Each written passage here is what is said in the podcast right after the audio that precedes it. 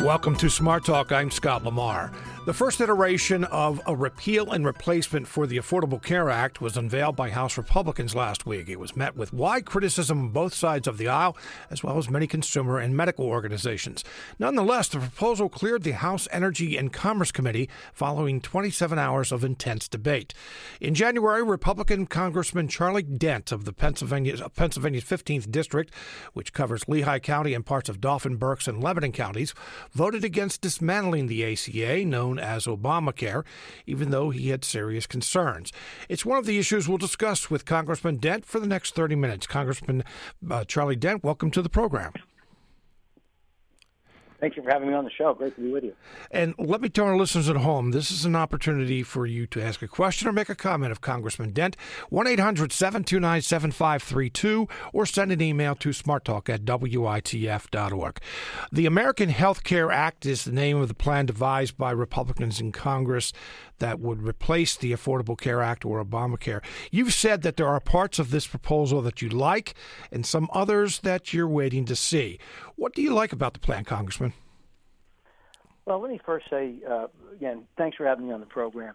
Uh, there, there, there are a couple things here, Scott. Um, I feel like there's been too much talk up to this point about arbitrary timelines and deadlines, all to help improve the baseline uh, as it relates to tax reform. Uh, and and it seems to me this discussion ought to be centered more around uh, the people who will be impacted by our decisions. Uh, as you pointed out, there are a lot of folks who are impacted. Um, in our state, in Pennsylvania, there are about 700,000 people who've been part of the Medicaid uh, expansion, and probably at least another 400,000 or so who have, you know, uh, have, have uh, received additional coverage, probably through the exchanges. So, these are some of the issues that I'm looking at uh, right now. I'm my my principal concern is how will the Medic the Medicaid language in this bill affect those who are currently on the expansion, uh, not just in our state but in other states where there's been an expansion. Second issue uh, will the tax credits that are refundable and advanceable uh, be sufficient uh, to ensure that uh, people can purchase health care, particularly compared to what many of them may be receiving now um, through the subsidies on the exchanges? So those are some of the issues that I want to understand. Um, uh, you know, as we move into this, we have not yet seen a CBO score, though I'm anticipating one this week, maybe as early as today.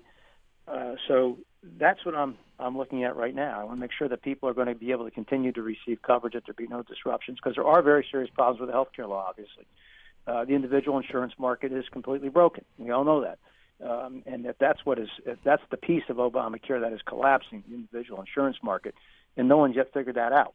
Uh, so that is uh, going to require our immediate uh, attention. When you say you're waiting for the CBO, the Congressional Budget Office report, it could come out today, could come out tomorrow, sometime this week. What in particular will you be looking for? Well, I'll be looking at a number of issues. Uh, clearly, uh, on the CBO score, I'll want to understand, um, you know, the number of people, uh, you know, who will be covered or not covered, whatever the case may be. We'll certainly want to understand the implications as it relates to the uh, uh, the deficit and the, and the long-term debt. Uh, those are probably some of the uh, the two uh, major issues that we will uh, want to see, and and frankly, there'll be other issues that we'll be looking at. Whatever, I mean, there be, might be other surprises in there too, uh, but uh, but probably you know the number of people covered and uh, you know the, the deficit debt issue. You know, I know it's hard to say one way or the other uh, specific without knowing specifics, Congressman. But what would it take for you to support this bill, and what would it take for you to oppose it? Well, I mean, there's there's there's this other little issue too called the U.S. Senate. I guess that we really haven't talked about yet. Um, this, you know, I I I, th- I believe there are many members like me in the House who uh, would like to. I, was always, you know, call me an optimist. Uh, maybe maybe a uh, maybe I'm looking at the world through rose-colored glasses here, but I always thought there might be some potential for some bipartisan collaboration on health care because I've talked to many Democrats in the Congress who recognize that there are many shortcomings of the health care law. Uh, and and I guess the other frustration I have is some of my colleagues on the hard right, you know, who they will denounce any type of uh, any, any type of health care law replacement as Obamacare light, and that's what you're hearing right now. I've been saying that for months. Uh, so, uh, so the, the question is, can we get people, reasonable people on both sides? Yeah, those on the left who don't want to acknowledge any deficiencies in the law, and there are many. But many of the Democrats do know are problems, and there are a lot of Republicans who clearly understand their problems. And, and so, at the end of the day, I've always felt that we need a health care reform that would partially repeal, partially repeal um, Obamacare, partially replace it. Uh, we will have to certainly r- repair and reform parts of this, and then we will retain parts of the law. I mean, I think that's where this should end up. Now, I would like to think we could do this on a bipartisan basis. Um, uh, apparently, that's not happening right now in the process that's you know going through the House. I mean, we're not going to get any Democrat support here, and I'm told by my friends in the Senate. In fact, just before I came on this program, I was interrupted by one senator. I said, "I'll, I'll call this particular senator right back after this program." Uh, I just want to get a better sense of the Senate because my feeling is the Senate is not going to uh, pass this bill, certainly in its current form. Uh, and so I, I think there's there, there's a greater need for negotiation uh, prior to uh, uh, advancing this particular bill. All right, let's take some phone calls. Bill is in Lancaster. Bill, you're on the air. Good morning, Scott. Good morning, Representative. Uh. You might be the wrong person because it sounds like uh, you sort of support uh, health care, but I will throw out a comment and a question. Number one, um, if this is going to be such a great bill for everybody in the United States that needs health care, how come the Congress exempts itself from having to participate? The second Well, yeah, question or comment is I constantly hear about all the great savings that we're going to get that's going to reduce the cost of this by competition. Uh, the last time I heard this was a number of years ago, and I have two words for you cable television. Hey, thank you very much for your call. I don't, I don't know if I've uh, heard health care compared to cable TV, but uh, I, I know where he's coming from. Congressman, what do you think? which which made me lose. Uh, what was the first question? The First question was by uh, Congress exempts itself. Oh yeah, Congress exempts itself. Well, first, uh, uh, as it relates to the ACA, uh, uh, Congress actually is uh, members of Congress are in the exchanges. Um, they're they're in the exchanges now, so I, I don't know that um, that would necessarily change. I have to you know look at the fine print of this bill, but as it stands now, you know members of Congress and their staffs have to buy health insurance through the exchanges. I, I, I haven't seen anything that would. I don't know if this bill changes that or not. One thing, though, the bill does bring up with the second question is, you know, the idea behind uh, rates coming down. Would there there would be more competition? Uh, Okay, that's one thing. Do you actually see, and that's what the CBO will be one of the things we'll be reporting on, is rates actually coming down? Yeah, I mean, well, we want to understand that uh, what, what the impacts on rates will be. I, I do think that if the reforms are done properly, you will get more insurance companies back in the marketplace. That will in, in, certainly inject an element of competition. The question I have is, if we get that competition, that's that that would be terrific. Believe me, it'll be terrific. Now, the, but the issue is that people are currently being subsidized, and it appears tax credits um, may not be comparable to the subsidies. Now, if the, if the, if the uh, price of the insurance products are considerably lower, uh, then you know, of course, the tax credits won't have to be exactly the same as the uh, the amounts of the uh, the subsidies. But it seems to me though they're still uh, a, a, a bit light, you know, given the, the subsidies. I mean, the, the tax credits are a bit uh, short on dollars just because of the. Uh, you know, I've seen some uh, numbers from the Kaiser Family Foundation that were showing there's a, a, a pretty big discrepancy uh, between what the uh, tax credit uh, would provide uh, versus the uh, current ACA subsidy. So, um, you know, that's that's really the issue. Will there be enough competition to make up that difference? And at the moment, you know, call me a little bit skeptical. Yeah, and that's I think that's one of the parts of this that uh, besides the fact that, that there could be uh, a lot of people uh, who couldn't get insurance or couldn't afford it is that uh, you know one thing we keep hearing is that uh, some of the weight will go toward older Americans uh, and that you know those who are the sickest and maybe more apt to have health problems. let's take another call from Paul in Harrisburg. Paul, you're on the air. Good morning. Good morning. Um, I wanted to ask about, uh, as part of the healthcare expansion, uh, a lot of the cost is shifting to the states over the next few years. Um, now, a lot of people aren't talking about it, but states like Pennsylvania uh, we have large budget battles every year. So, uh, how are states like Pennsylvania going to be able to afford um, health care expansion under the current and any proposed legislation? Thank you very much for your call, Congressman. Yeah, the, the, the uh, I guess that really speaks more to the Medicaid issue, if I understood the yes, caller's yes, question correctly. Yes. Um, he, look, the one of the one of the the, the perverse uh, disincentives under the health care law was when the when the Medicaid program was expanded. It was expanded in a way that for the people who became um, uh, new to the health care law or Obamacare exchanges, those people uh, were getting or now be getting a 90 percent. Uh, I should say the states will be getting a 90 percent uh, reimbursement.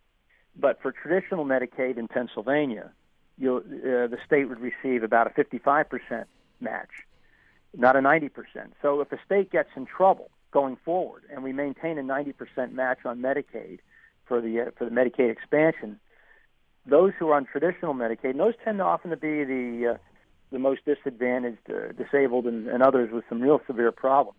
Uh, the states will be incentivized to cut that aspect of Medicaid because the reimbursement from the federal government is less. Why would they cut, you know, uh, the the Medicaid expansion program with a 90% reimbursement? And, and frankly, it's a largely more of an able-bodied population. Why would they do that? Um, when uh, you know, because it's going to cost them money.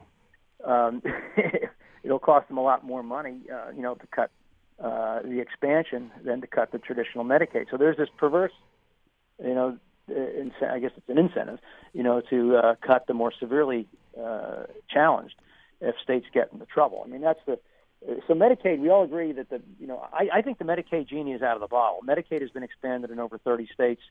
I'm not sure how we undo. I don't know that's going to be undone. But having said that, Medicaid needs to be substantially reformed uh, because of the, the challenge I just identified. So uh, that's not a great answer to the caller's question, but uh, the states are under pressure to cut. Uh, they will go after Medicaid. The question is, will they go after the Medicaid expansion? I don't think so. With 90% reimbursement, they'll go after traditional Medicaid. We'll take more phone calls in just a moment. You're listening to Smart Talk on WITF, your home for NPR News and all things regional. I'm Scott Lamar. Welcome back to Smart Talk. Our guest today during this portion of the program is Congressman Charlie Dent. He represents parts of uh, Lehigh, well, Lehigh, Lebanon, Berks, and Dauphin counties. If you have a question or a comment, 1 800 729 7532. Send an email to smarttalk at witf.org. Congressman Dent, one thing I'll say to you before uh, we do get back to some more phone calls many of your colleagues have, um, I don't know, they haven't been really anxious, they've been kind of anxious, I should say, to have town hall meetings. So I do appreciate you coming on today. What about you? Are you going to have uh, town hall meetings? Um, I'll, I'll, be having a telephone town hall this evening, actually. Uh, that's something, and I, I, believe we will have a town hall at some point in the future. Uh, candidly, uh, my schedule has had me in Washington much in the last uh, last two months, and I was out of the country the week of uh, President's Week. So, but I intend to have one at some point here. Mm. All right, let's go back to the phone. Larry is in Lancaster. Larry, you're on the air. Hello, Larry. All right. I guess Larry is not there. How about Bob in Lemoyne? Bob, you're on the air. Hi. Yeah, just a quick question for the senator. The uh, why not go ahead and bite the bullet for um, like health care below, like a government-sponsored health care for below a certain income level? Like above a certain income level, you, you know, afford it. But the big problem seems to be, you know, below this income gap. Why not just have a government, taxpayer-funded, you know, insurance for below, you know, X amount annual income. Thanks. All right, thank you very much for call. Sounds like he what he's advocating is kind of a, a Medicare program. Yeah, it sounds like he's advocating. Uh, yeah, maybe that's what he is advocating. But uh, the, the question that the, the caller just uh, um, uh, the question he raised uh, makes an interesting point, though. What would be that income level be?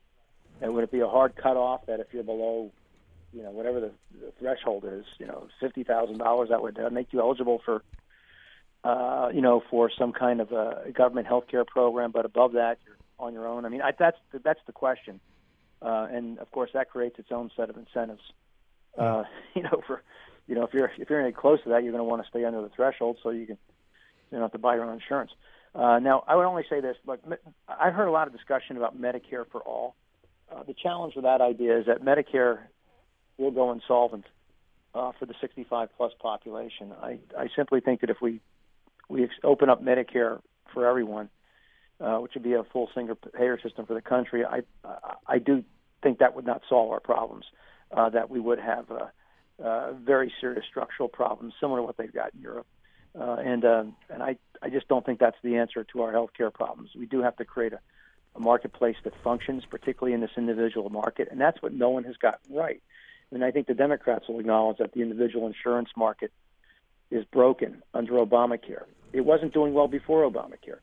Um, it was working in some states, not well in others. Uh, the point is, it's completely broken now under Obamacare, and that has to be our, I think, one of our first orders of business is to repair that because we have to remember that in this country, over 170 million people, uh, re, you know, receive their health care coverage uh, through their employers. It's 170 or 175 million. I think there's about another 70 or 75 million under under Medicaid, and probably about another 50 million or so, maybe 55 million on Medicare.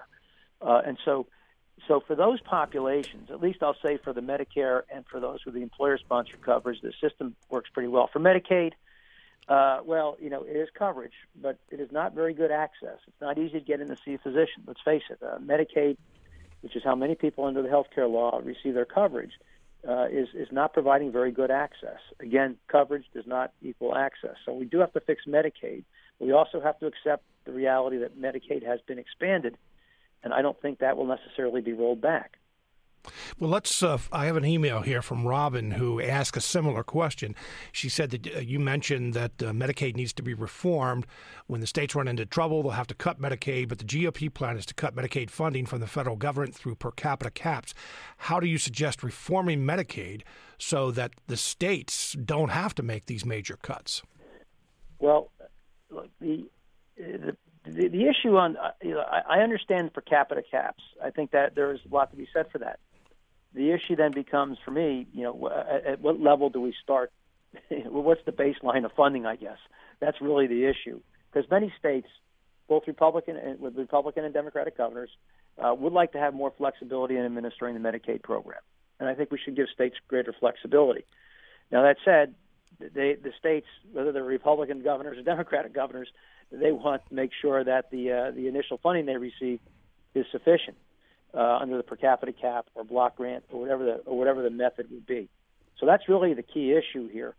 I think which speaks to your caller's question that you know Medicaid is always going to experience some difficulties. The question is what will be the initial funding level, and then what would be the rate of increase provided by the federal government uh, going forward, and that's really what's going to be uh, very contentious, and I think going to be a, a subject of a great deal more debate between the House and the Senate as we move forward on this bill as it relates to uh, Medicaid uh, that's I think the uh, the big question. Let's go to Aaron in Harrisburg. Aaron, you're on the air. Uh, hi, thank you for taking my calls, guys. I, I really appreciate this uh, discussion. I, I, really have two questions that are sort of uh, not related, but but I think both important issues.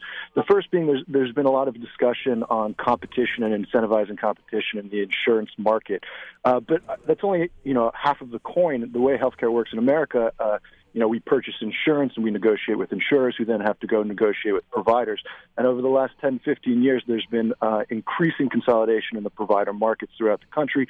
Here in Pennsylvania, we recently had a uh, third circuit uh, opinion in joining the merger between Hershey and, and, um, and Pinnacle. And, uh, you know, had that merger gone through, they would have been able to demand uh, five to ten percent price increase on insurers, which then gets passed on to consumers.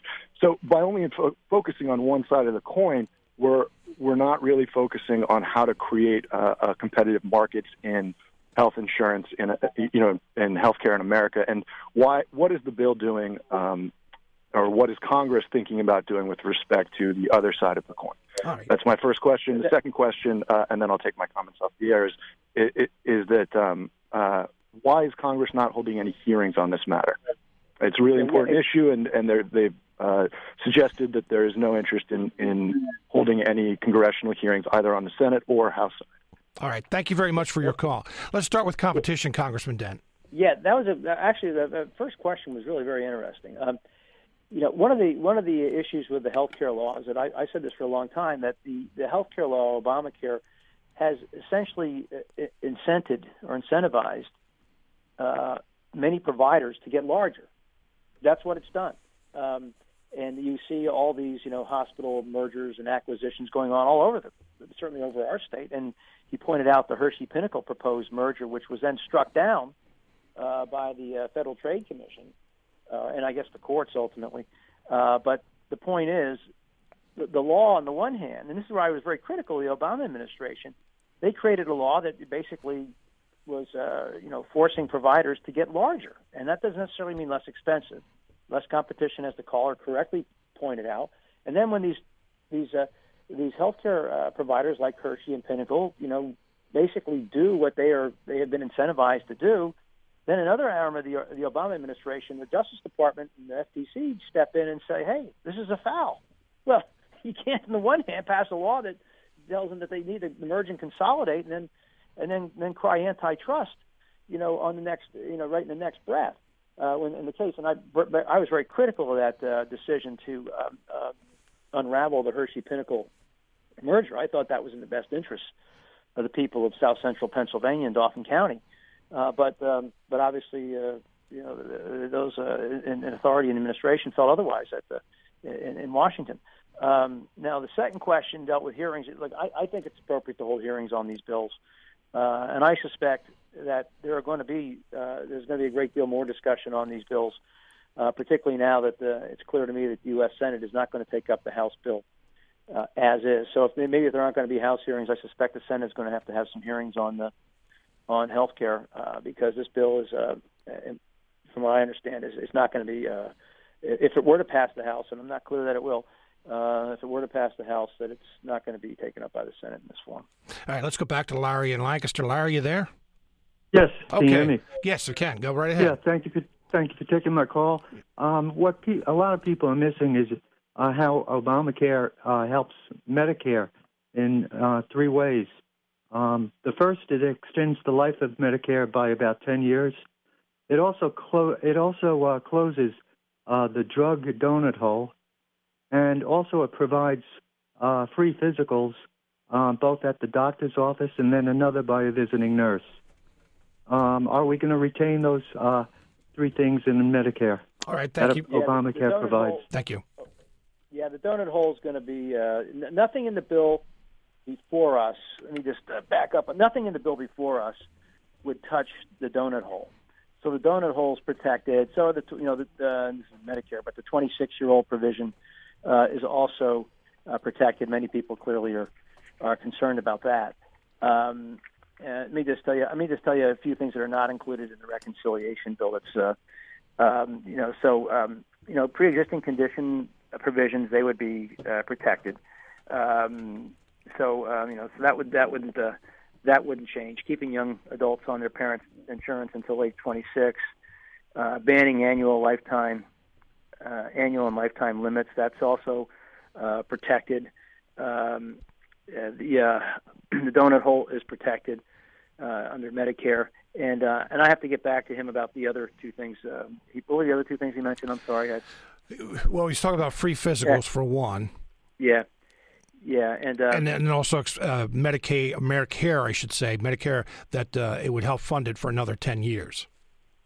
Oh, okay. Well, well, about that piece. All right, that's uh, yeah. Uh, like again, the reconciliation largely does not deal with Medicare. It's largely dealing with uh, Medicaid uh, and other issues there. So, uh, largely the Medicare pieces are, I think, are left largely untouched. So, I just wanted to share that with them. Particularly, I know the donut hole is not going to be impacted at all. Uh, quick question, Congressman. We had another caller who asked why it has taken so long for Republicans to come up with a replacement plan. Because it's hard. You sound like the president. no, well, I said it's very hard. I mean, I've always said this is very hard. Never said it, I never pretended that this was easy. Um, I mean, I always knew it was very difficult, uh, and that, um, and I always said that the that there are parts of this law that need to be parts need to be replaced, parts of it need to be reformed and overhauled, and the, uh, parts of it need to be repealed. I mean, this is a this, there's a lot of nuance here, and with this nuance comes complexity. Uh, and uh, and I've always said, you know, the, the replacement piece was going to be hard. That's why you haven't seen one, at least one plan. There have been several plans proffered over the years, but there hasn't been one agreed upon plan. Um, so, again, it's it, it's this is a it's it's, it's challenging to get to one uh, plan that everybody just not not only that everybody can agree on, but just on the Republicans can agree on. Not to mention to try to get some Democrats on board, even though Democrats will tell you there are serious problems with this law that need to be fixed. Congressman, we only have a couple minutes left. I want to thank you very much for taking time uh, to, uh, you know, answer some of our callers' questions. I do have a, a question on another, uh, you know, going away from healthcare for just a moment. Uh, President Trump's been in office for just a little less than two months now. Your thoughts on the administration? Well, it was a pretty rocky start. I think we have to acknowledge that. You know, that starting with the inaugural speech, which was, uh, you know, which was, uh, you know, rather inward-looking. Um, some would say dark. Uh, and then we had, you know, the, the immigration, the immigration order that uh, was, you know, obviously uh, very, very poorly thought out, not well considered, and frankly counterproductive. I spoke out against it at the time.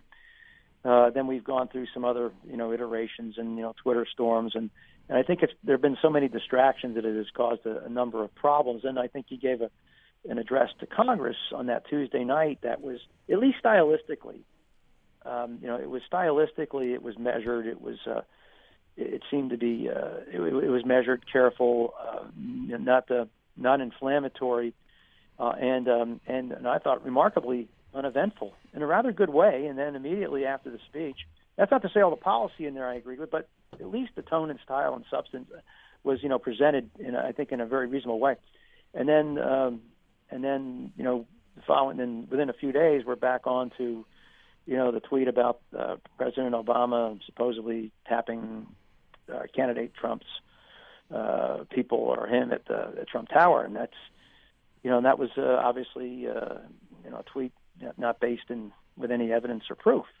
Uh, and so I think that has really set things back a bit, and it's you know not helped you know in terms of advancing serious d- discussion on policy. And I think after the State of the Union address, many were hoping that the president would become more focused on more focused and more disciplined in his message, and and and, and trying to stay on these issues of policy uh, that we all you know on on the economy, on health care, tax reform, infrastructure, things that I, I think that you know people care about, and and probably part of the reason why he won the election.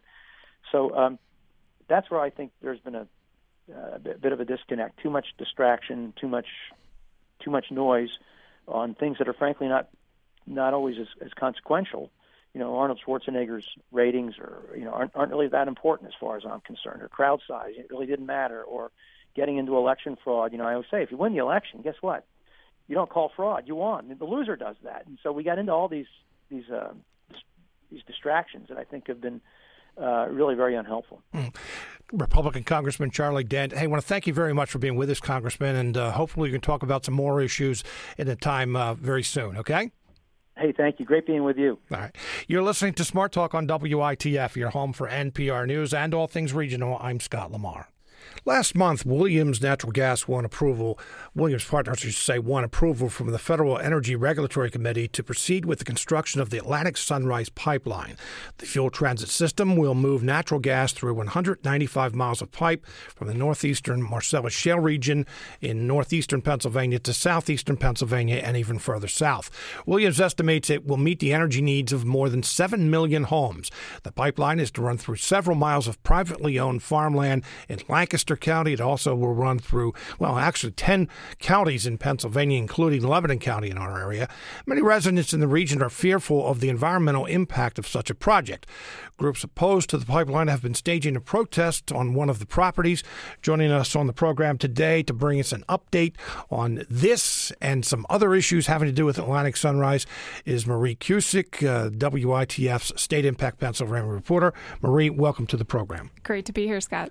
Give us a call if you have a question or comment. 1 800 729 7532. Send an email to smarttalk at WITF.org. You can leave a question or comment on WITF's Facebook page. On Twitter, we are at SmartTalk WITF. 1 800 729 7532. All right, let's talk a little bit about the protest in Conestoga Township, Lancaster County, because there have been things going on even up until the last few days there. But the protest right now, describe it. You were actually there. Describe what someone would see if they went to that site? Right. So this is on a, a farm in Conestoga Township. It's a private property. The landowners there um, do not agree with this project and have not signed on to allow Williams to use their land for this pipeline. So they've invited in dozens of people to st- set up a camp there. Um, so it you know it just looks very rural. It's um, there's a big old tobacco farm. They've been kind of using that as a meeting place and a base of operations, but they're camping outside in the field. They they're very organized actually. They have uh, you know, a food truck and a couple porta potties. Um, so the thing, it kind of ebbs and flows, but they're planning to have a, you know, a permanent camp there. Um, so people come on the weekends. They run trainings on nonviolent direct action, civil disobedience, kind of know your rights while you're protesting. So their plan is just to stay there as long as necessary and try to create kind of a physical blockade. And some of them ha- actually traveled out to North Dakota last year and were involved in the, the Standing Rock Sioux Tribe protests against the Dakota Access oil pipeline, which got a lot of national press. Well, let's talk about that. Uh, was that the inspiration for what's going on in Lancaster County? I, I think it's fair to say that some of them traveled there and took inspiration from that, but frankly, this has been in the, the opposition here in central Pennsylvania against this pipeline has been in the works for years. And really, while that, that um, protest in North Dakota got a ton of national attention um, just because of some of the things that happened there, and of course, it was a, a lot of issues around tribal sovereignty. But really, if you zoom out and look around the country, country. There is a big pipeline building boom going on all over the country, and there's a lot of opposition all over the place. I mean, there was a camp in Florida that popped over, um, popped up over the Martin Luther King weekend, um, and they there was actually a man who was shot and killed by police there recently because he was firing a gun at pipeline construction equipment. Um, there is a camp in New Jersey with some Native Americans um, against another pipeline. There's, you know, you just start looking at googling pipelines and uh, protest movements. It's all it's going on all over the country. Is this new, Marie? I mean, obviously we've seen protests uh, over the years. Not just with pipelines, but about almost any kind of large project. You know, people talk about the NIMBY syndrome, not in my backyard. Uh, but it seems as though maybe it's getting more attention, maybe more protests are popping up after Dakota Access. I think what's happened is we've had about a decade of this huge domestic drilling boom, you know, with hydraulic fracturing, and these shale formations have un- unlocked a ton of oil and natural gas. And here in Pennsylvania, of course, we have the Marcellus Shale. But really, there's just been this huge shift in the supply center of fossil fuels, and all this domestic drilling has happened. So this is really sort of part two of the drilling story: is that you know they've put in all these wells all over the country, and now they just they need the infrastructure to move the product around. Um, so we in the Northeast used to get our fuel would come up from the Gulf Coast and go northward. And now there's this just huge new supply center of natural gas in the Northeast. Um, so they want to build pipelines up to New England and, and move it southward. And, and so it's just. Um, it's just part of the transformation that we've seen with this shale boom. Getting back to the protest in Conestoga Township against Atlantic Sunrise, uh, I you touched on this. You say stay as long as necessary. When is necessary? I mean, have they decided what's the ultimate goal? Well, uh, you know, the company said they're really not planning to do a lot of construction until the second half of the year, but obviously they, they feel like things could get going as soon as they, excuse me, have some more permits and, and um, get, you know, condemnation proceedings going. So they, I think they're just planning on whatever whatever physical way they can they can block construction they're going to do that. And and hope and I think they told me too right now there's a few dozen people there but as you know as we sort of begin to get into spring and summer they want to sort of gradually build this camp and and attract more people. I mean they don't want thousands of people rushing in now uh, to try to be like the next new Standing Rock right immediately but they want to slowly in an organized way get more people in when you say condemnation hearings, what do you mean? So there's dozens of people along the route of this line that, that have not agreed to allow this pipeline. You know, many people did um, ne- negotiate with Williams and came to an agreement about using their property, but uh, many people didn't. So now, because the Federal Energy Regulatory Commission granted Williams the ability um, to get going on this, then now they're taking people to federal court. Uh, so, I mean, one of the things that uh, many people who are a property owner along not just this pipeline but many others uh, is eminent domain. that they're That's fearful. what I was just yeah, about. that, that Yeah. the, the people are just afraid that uh, I just want to call it what it is. Right. That that uh, people are afraid that uh, the the government. I won't say the government. Basically, it is the government, but uh, that Williams will come in and say, "Okay, we need this piece of land. Here's the money that we're giving you for. it. We'll give you fair market value, but you you have no choice." Right, and that's what's happening with some of these people who have not agreed to allow the project through their land. All right, let's take some phone calls. Uh, Steve is in Dillsburg. Steve, you're on the air. Morning, Scott. Thank you for taking my call. Yes, welcome. Uh, is there a reason why the governor can't or won't put a tariff on this fuel that's going through the pipes because none of it is benefiting the people in Pennsylvania? Thank you very much for your call. This has been a major issue and one of uh, the, the the biggest uh, cries of the the uh, protesters is that I don't know if he, none is correct, but um, much of it will not benefit Pennsylvanians.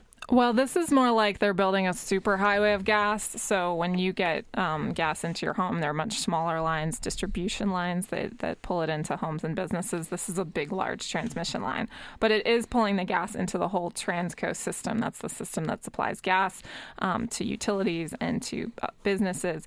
Um, but this isn't really Governor Wolf's. Um, it, it's not really his call to It's do a it. federal thing, It's yeah. it's um, pretty much a federal issue. It's regulated by the Federal Energy Regulatory Commission. They're in charge with siting and approving interstate pipelines, which this is. It travels between states.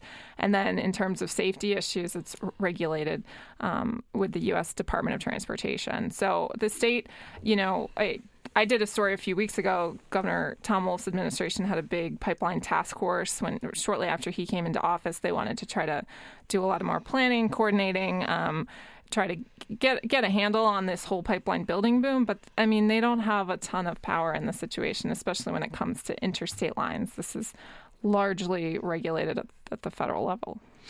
Should have asked. I should have asked uh, Congressman Dent what he thinks about it because it does go part through part of uh, his district in uh, Lebanon County, for example. Uh, but just to you know step back for a moment, where Governor Wolf does have some stay, some say, one of the things he's asked for, and of course has asked since he's been in office, is for at the well site, at the where the drilling occurs, for a severance tax, and he has proposed that again in this this budget that he is asking for. Yeah, and you know, I asked his budget secretary when they announced that, like, this has been kicking around Harrisburg for almost a decade now, and it's never passed. So, what makes you think it's going to happen this year? And you know, he just said, well. Uh, you know, he said, hopefully the legislature will realize we're in pretty dire straits um, this year and we need this. Um, but it certainly faced a lot of opposition from the industry and Republicans in the legislature. And, you know, who knows if if that moves forward or not. But he's he's asked for it. He ran on it. Uh, it hasn't happened yet. You mentioned also that there are still some permits that are needed.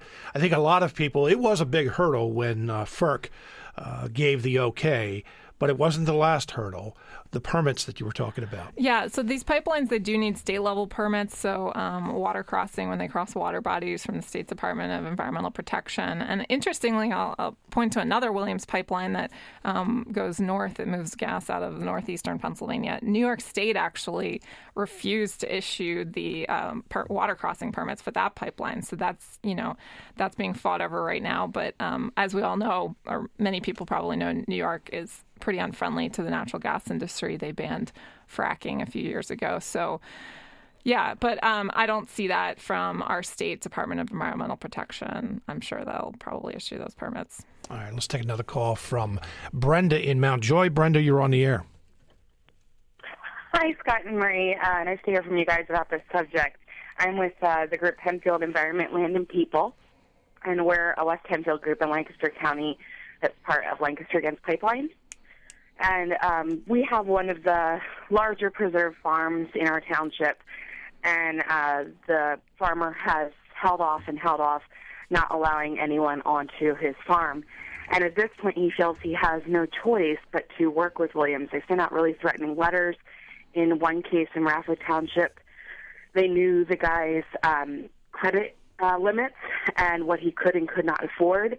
He talked to his neighbors and tried to convince them that he had signed so that they would turn against him. It's, they've just gotten really nasty. And so this farmer in West Hempfield feels he has no choice in order to protect his hog farm and his natural springs, but to let Williams on his property. And you know, we that's exactly how this whole site has been, feeling like we have absolutely no choice or no say in this. So we are really relying at this point on the DEP to not issue those water crossing permits. And you know, I'm just wondering what we can do as landowners to encourage the DEP. I mean, we've tried reaching out to uh, our congressman, we've tried reaching out to FERC, and we just never get anywhere. Mm. Hey, Brenda, thank you very much for your call. I don't know whether you could answer that last question or not, uh, but you know what their options are. But Brenda brings up a, a, a, again one of the big sticking points is we know that Lancaster County uh, is one of the pioneers in preserving farmland. And you know what Brenda just pointed out is there's at least one preserve farm. I don't know how many. Maybe you're aware of it. I don't have the number at the top of my head, but that has certainly been a big issue around this pipeline. And Lancaster County is known nationally in planning circles for its farmland preservation efforts. Um, so that's certainly an issue people have raised again and again uh, with this pipeline. Um, as for how to interact with the DEP, I don't, I don't really know what to tell you other than often I go to public meetings and uh, there's no one really there from the public. Sometimes, you know, when the secretary's speaking, or I was just at a budget hearing the other day and I didn't, you know, there's just a bunch of lobbyists sitting in the back. So, um, you know, you could aside from writing letters or calling, you could just go walk up and, and talk to the secretary. I, I don't really know. I, am just surprised sometimes at the lack of public engagement at some of these meetings I attend. I am too, because, I mean, obviously the people uh, that uh, are part of the environmental groups and those that are protesting that oppose Atlantic Sunrise and some of the other pipeline projects, I mean, that's getting involved. So you know, it's it's one thing to set up a camp on a, a piece well, of property, but uh, to not go to the meetings where things well, can actually I'm occur. I'm not criticizing anyone. Well, I know you're not criticizing. I think they do. They have certainly if there's a meeting about about the topic, people will come out. But there's all kinds of other meetings where you could go go, you know, talk to, you know, people making decisions. And I think the reason they're setting up the camp, though, I will say, is they feel like they don't have any other recourse. I mean, so many people I've talked to around the country with different pipeline projects feel like FERC, the Federal Energy Regulatory Commission, which makes the decision really, um, they just they feel like they don't listen to anybody. That they're just there to approve these projects, and they just you know go through the motions. And, and you know, even one pipe, even the Penn East pipeline, which is another pipeline. They had these weird kind of hearings last summer where they made everyone come into a private room and testify, you know, privately, uh, which people Why? found. I know. I, I, don't know. They don't. They didn't do that here in Lancaster at the meeting they had about the Atlantic Sunrise. I, so people just feel like, or other group. I talked to a guy in Ohio on about another pipeline who he felt like their group was not opposing the pipeline. They were not like many groups oppose the pipeline, but the, this other this is called the Nexus pipeline. His group did not oppose it, and they uh, just wanted it to be rerouted around what they felt were some densely populated areas and they worked had this whole back and forth with FERC and were you know talking to them and felt like they were getting somewhere and then they just got completely ignored in the final decision. So I think generally there's just this feeling like this commission doesn't listen and so that's why you have camps popping up. They need a new name. I don't like FERC. That doesn't sound, you know. Roll off the tongue. Yeah, that doesn't. Let's go to Joe at Camp Hill. Joe, you're on the air. Thank you. Marie, you said something about farmland, and I'm sorry that I don't know more about pipelines.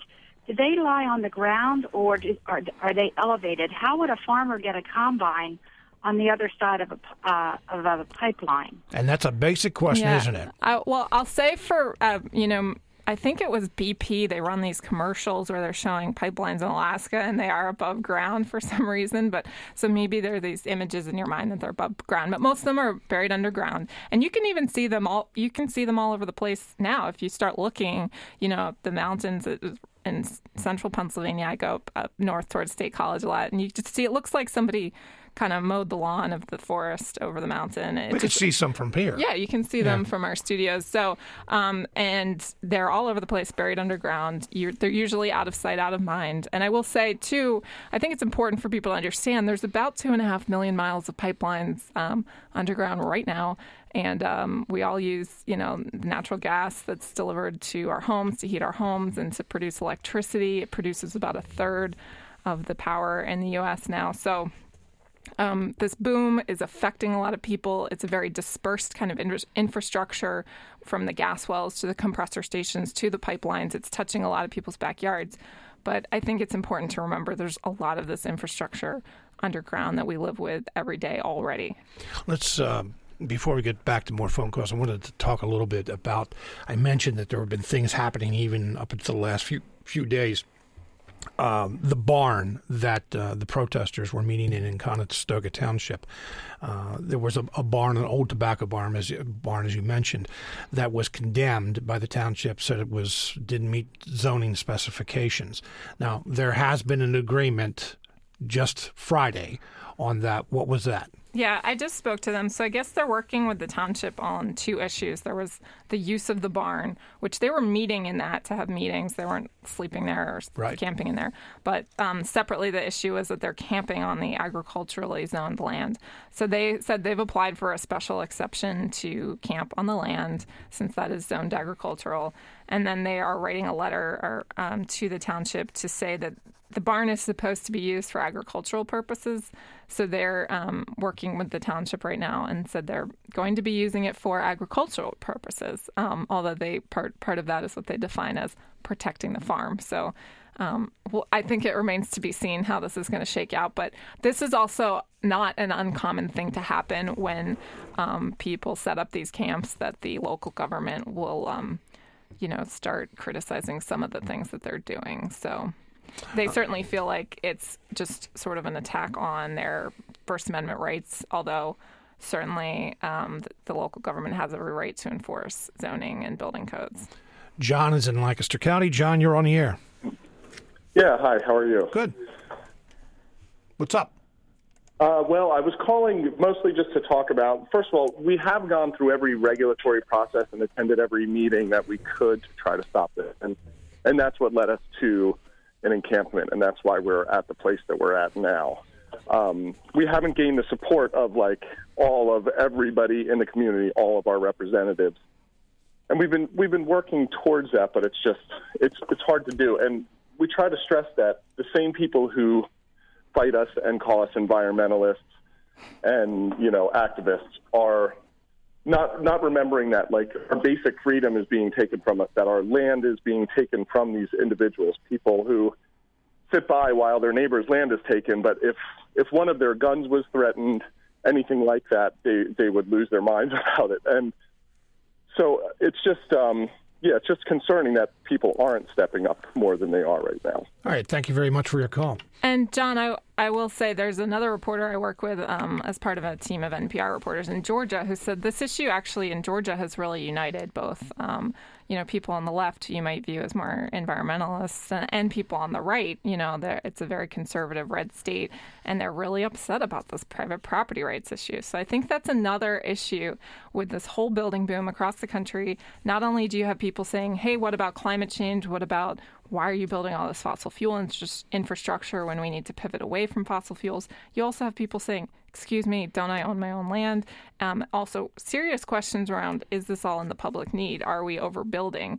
Um, and also questions around, you know, there's a glut of gas right now, and this is some of it's going to be exported. So when you try to sell sell this whole boom as domestic energy security, um, you know, it really riles people up when their land is being torn up because you're exporting it. I'll mention the a, a different pipeline, the Mariner pipeline, um, which runs from western Pennsylvania to an export terminal near Philadelphia. That's that a Sunoco and they're just building another line right now. Um, that is called the Mariner because that it's going across the ocean. It's going to Europe to be used. It's a natural gas liquids being used in European plastics manufacturing. So um, even last summer, I was actually flying into the Philadelphia airport, and from the plane, I could see the giant tanker ship. Um, that said shale gas for Europe, and that's what they're loading up. It's going to Europe. So when people in um, you know central Pennsylvania are having their farms torn up, their backyards torn up, or places they felt like you know, were protected areas for the European plastics industry. I mean, it's it's just a hard it's a hard thing to sell sometimes when it's it's not being used here. Marie, we only have a couple minutes left. I want to couple, uh, touch on a couple more issues. You mentioned before you came on the air that uh, you spoke to someone about the weather tomorrow. Yeah, actually, that was John who I just talked to. Yeah. Oh. yeah. Oh, okay. yeah. But what what did what what, what more was said? So uh, the weather, obviously, uh, you know, he I spoke to him before I came on the show, and he um, was saying that over the weekend, which was very cold, they they still had about 30 people camping. But as the storm approaches, they're gonna really try to pull most of the people out of there. They're gonna have a few, a handful of diehard people that are prepared to go through this, whatever it ends up being, this winter storm. Um, but they they're trying to pretty much scale it back for the next couple days. Does this have potential? We only have about a minute left. Does this have potential to reach the, the, the level of what happened in North Dakota? I mean, who knows? I can't predict the future, but I know it is certainly um, it is part of a bigger national movement going on. This one in particular is getting a lot of national press. I know they've had Reuters, they've had um, I think they told me National Geographic called them and they want to come. I mean, it's uh it's sort of well situated for them in like the kind of I-95 corridor of the Northeast. I mean, Standing Rock got all these people and that's really out in the middle of the, the continent. Um, so we'll see what happens. I, I mean, I don't know what's going to happen, but certainly it's uh, it's part of a it's part of a growing opposition towards these projects. Marie Cusick is a WITF State Impact Pennsylvania reporter. Marie, thank you very much for being with us today. You're very welcome. State Impact Pennsylvania is a collaborative effort between WITF and WHYY in Philadelphia to report on Pennsylvania's energy economy. Speaking of the storm, that will be our focus on tomorrow's program. We're anticipating that uh, we've heard I've heard anywhere from 8 to 22 inches of snow, so we'll have complete storm coverage coming up tomorrow at 9 on WITF Smart Talk.